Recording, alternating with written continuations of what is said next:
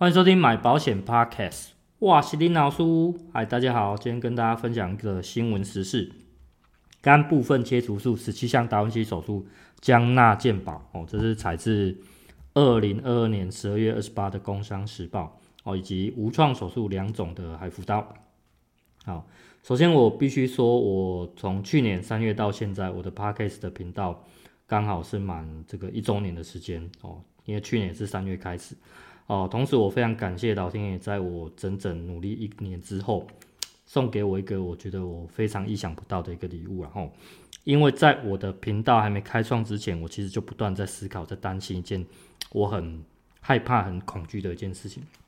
就是我很难很怕人家会不认同我，然后不喜欢我。其实我不怕我的频道没有人听，但是我怕人家会因此去讨厌我。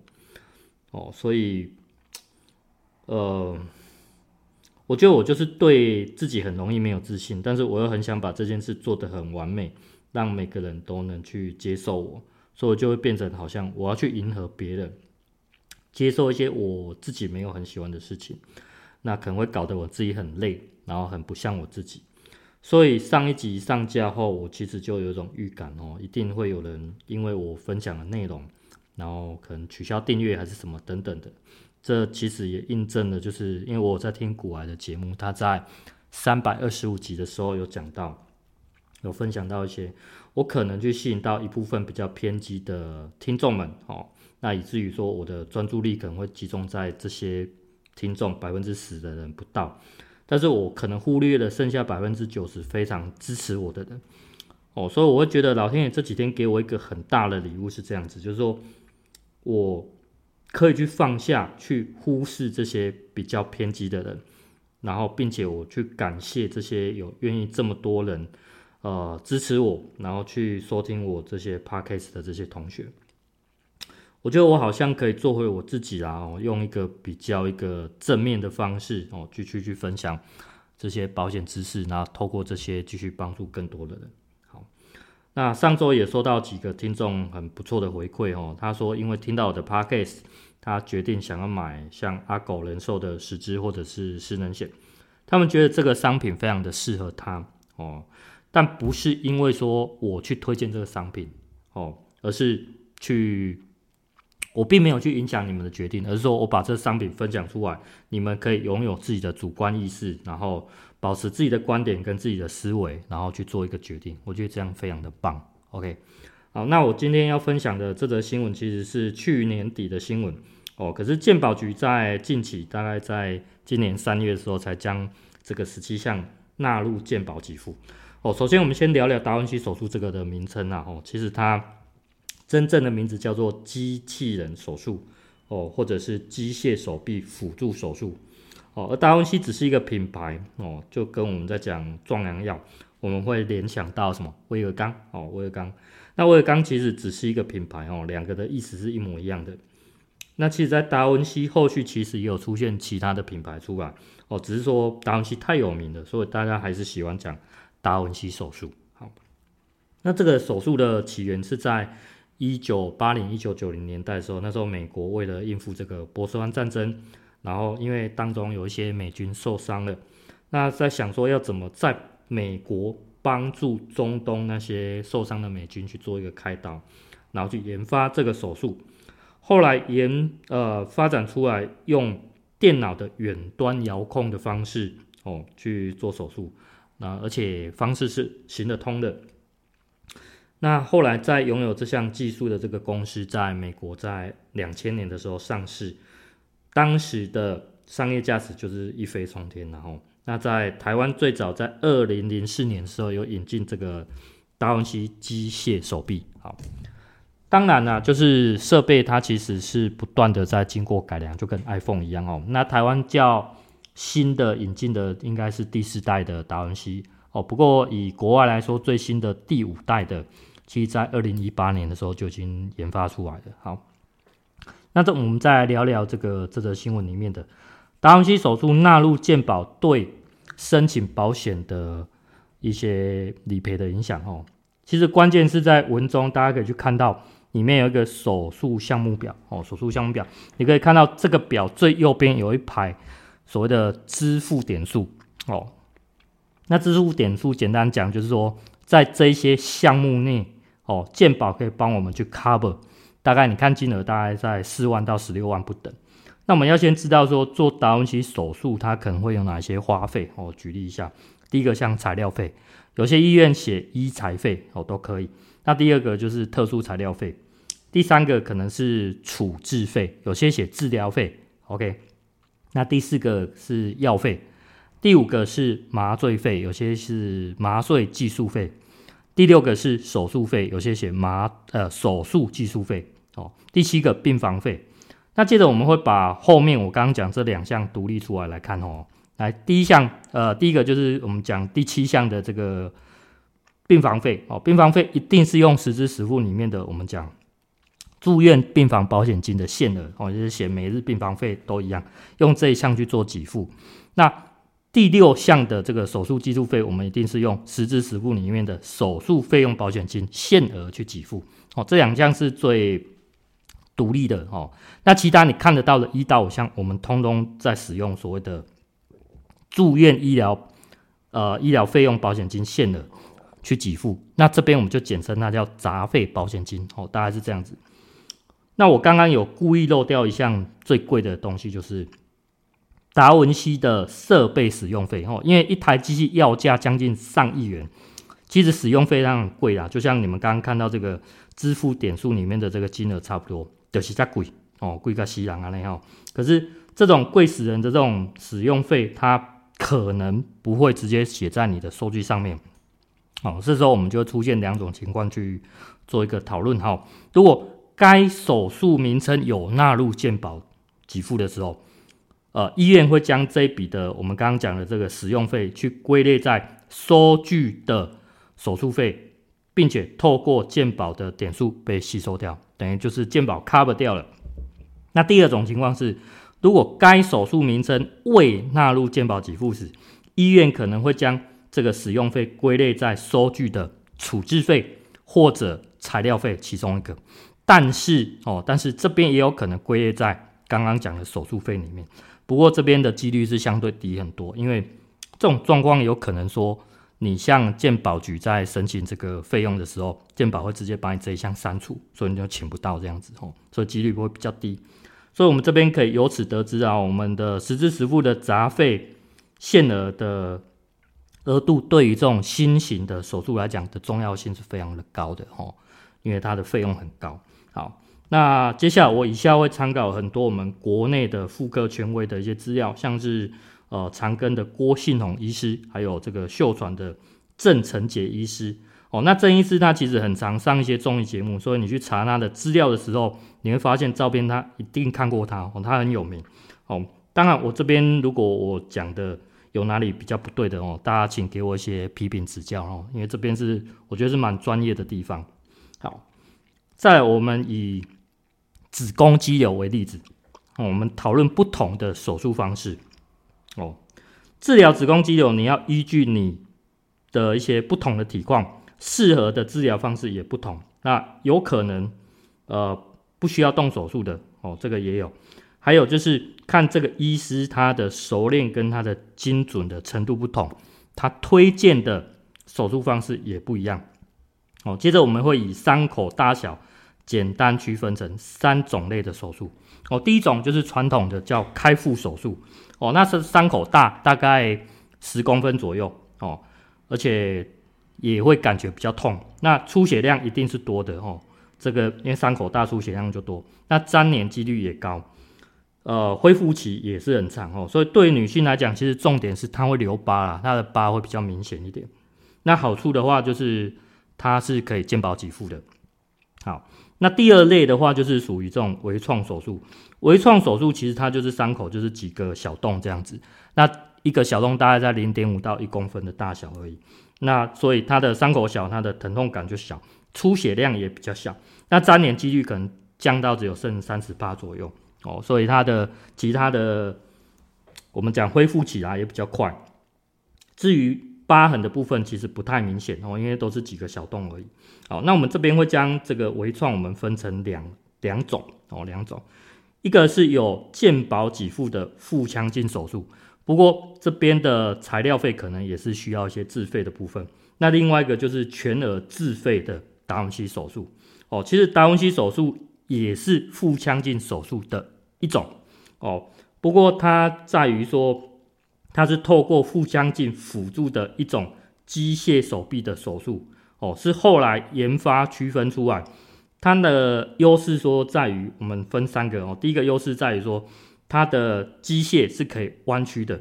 哦，但是腹腔镜的器械它是直的，所以变成说它很多角度它是没有办法去做操作哦，比较麻烦。然后第二个好处是，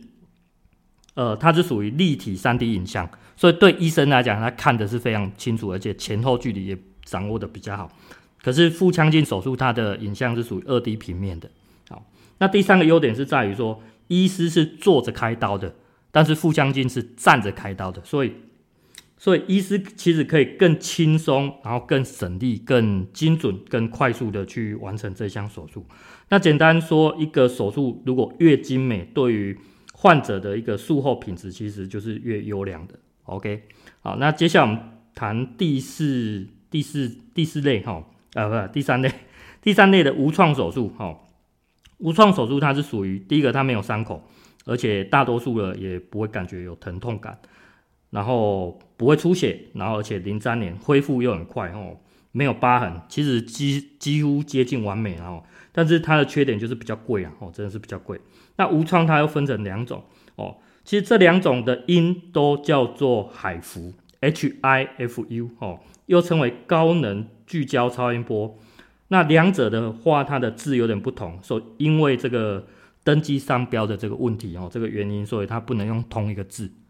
这有点像，有点像什么？像保险商品哦，保险商品你登记如果有那个名称，你后面的你就不能再用一模一样的东西。好，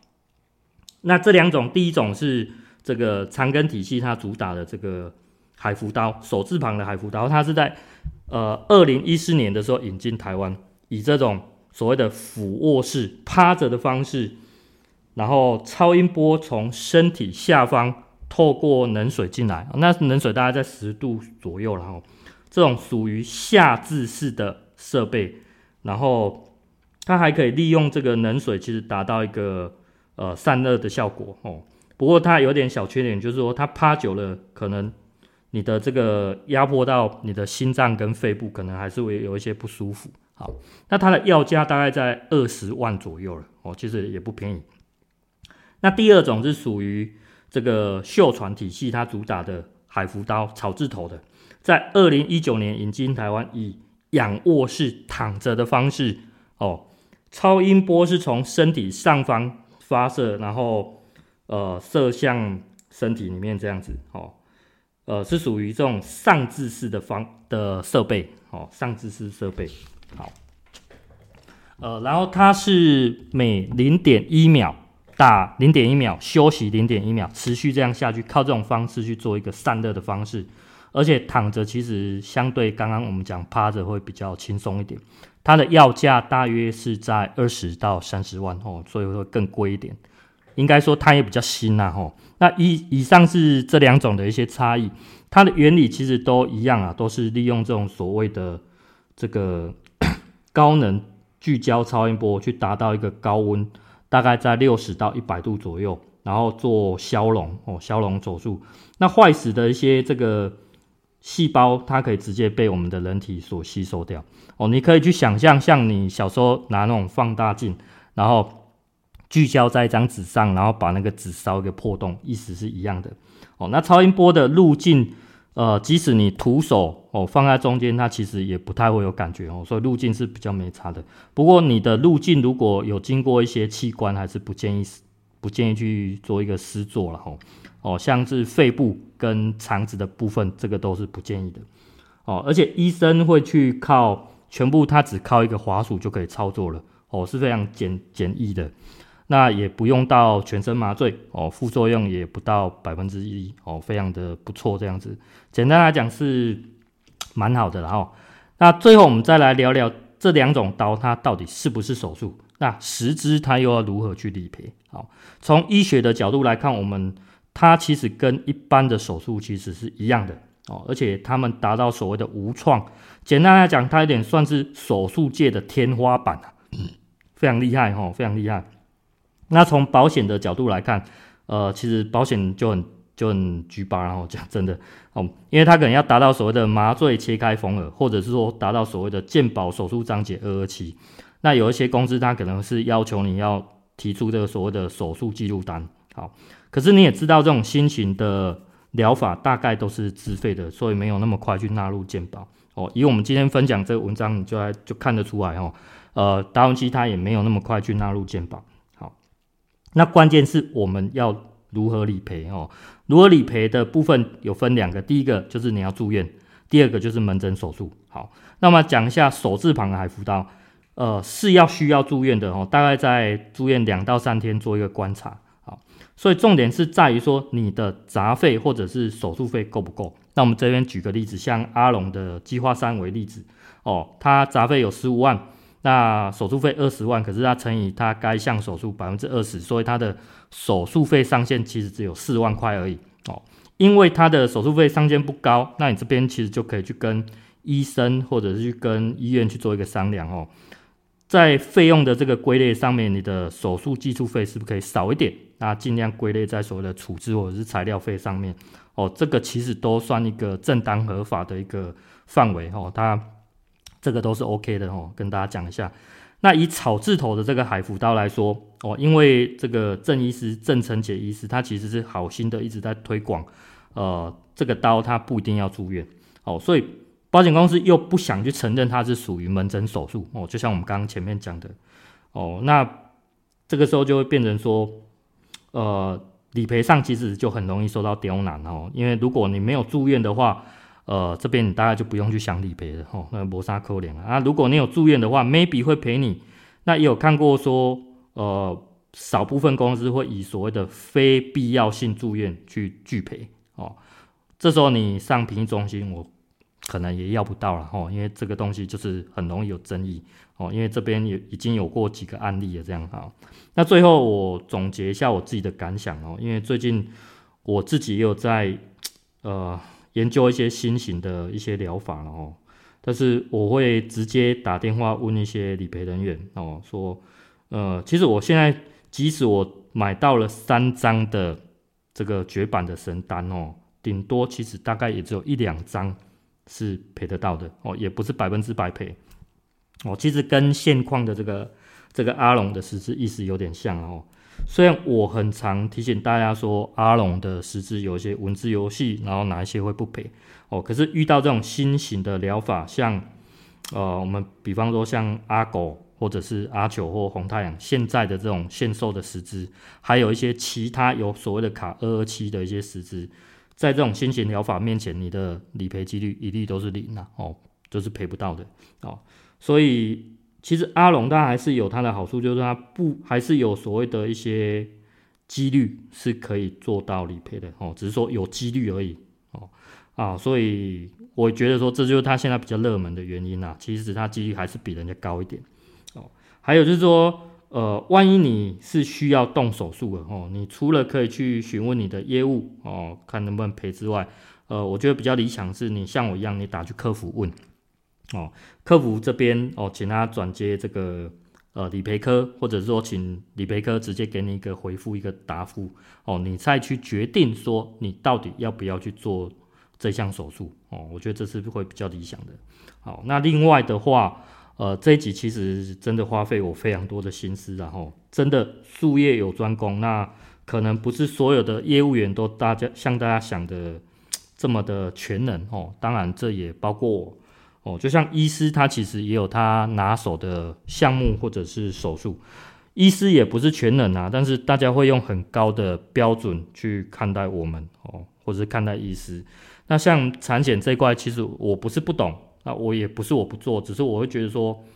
我回答的话，我可能没有被回答到很完美这样子。所以，而且我很热衷在寿险里面，就像呃储蓄也好，或医疗也好这个领域，而且不断的，我觉得我不断的在学习去精进哦。那所以，我可能没有办法去做到所谓的十全十美。那这边也请大家去做一个体谅哦。好，那满场，那喜欢的就订阅、追踪、按赞、分享。就到这边大家再会啦拜拜。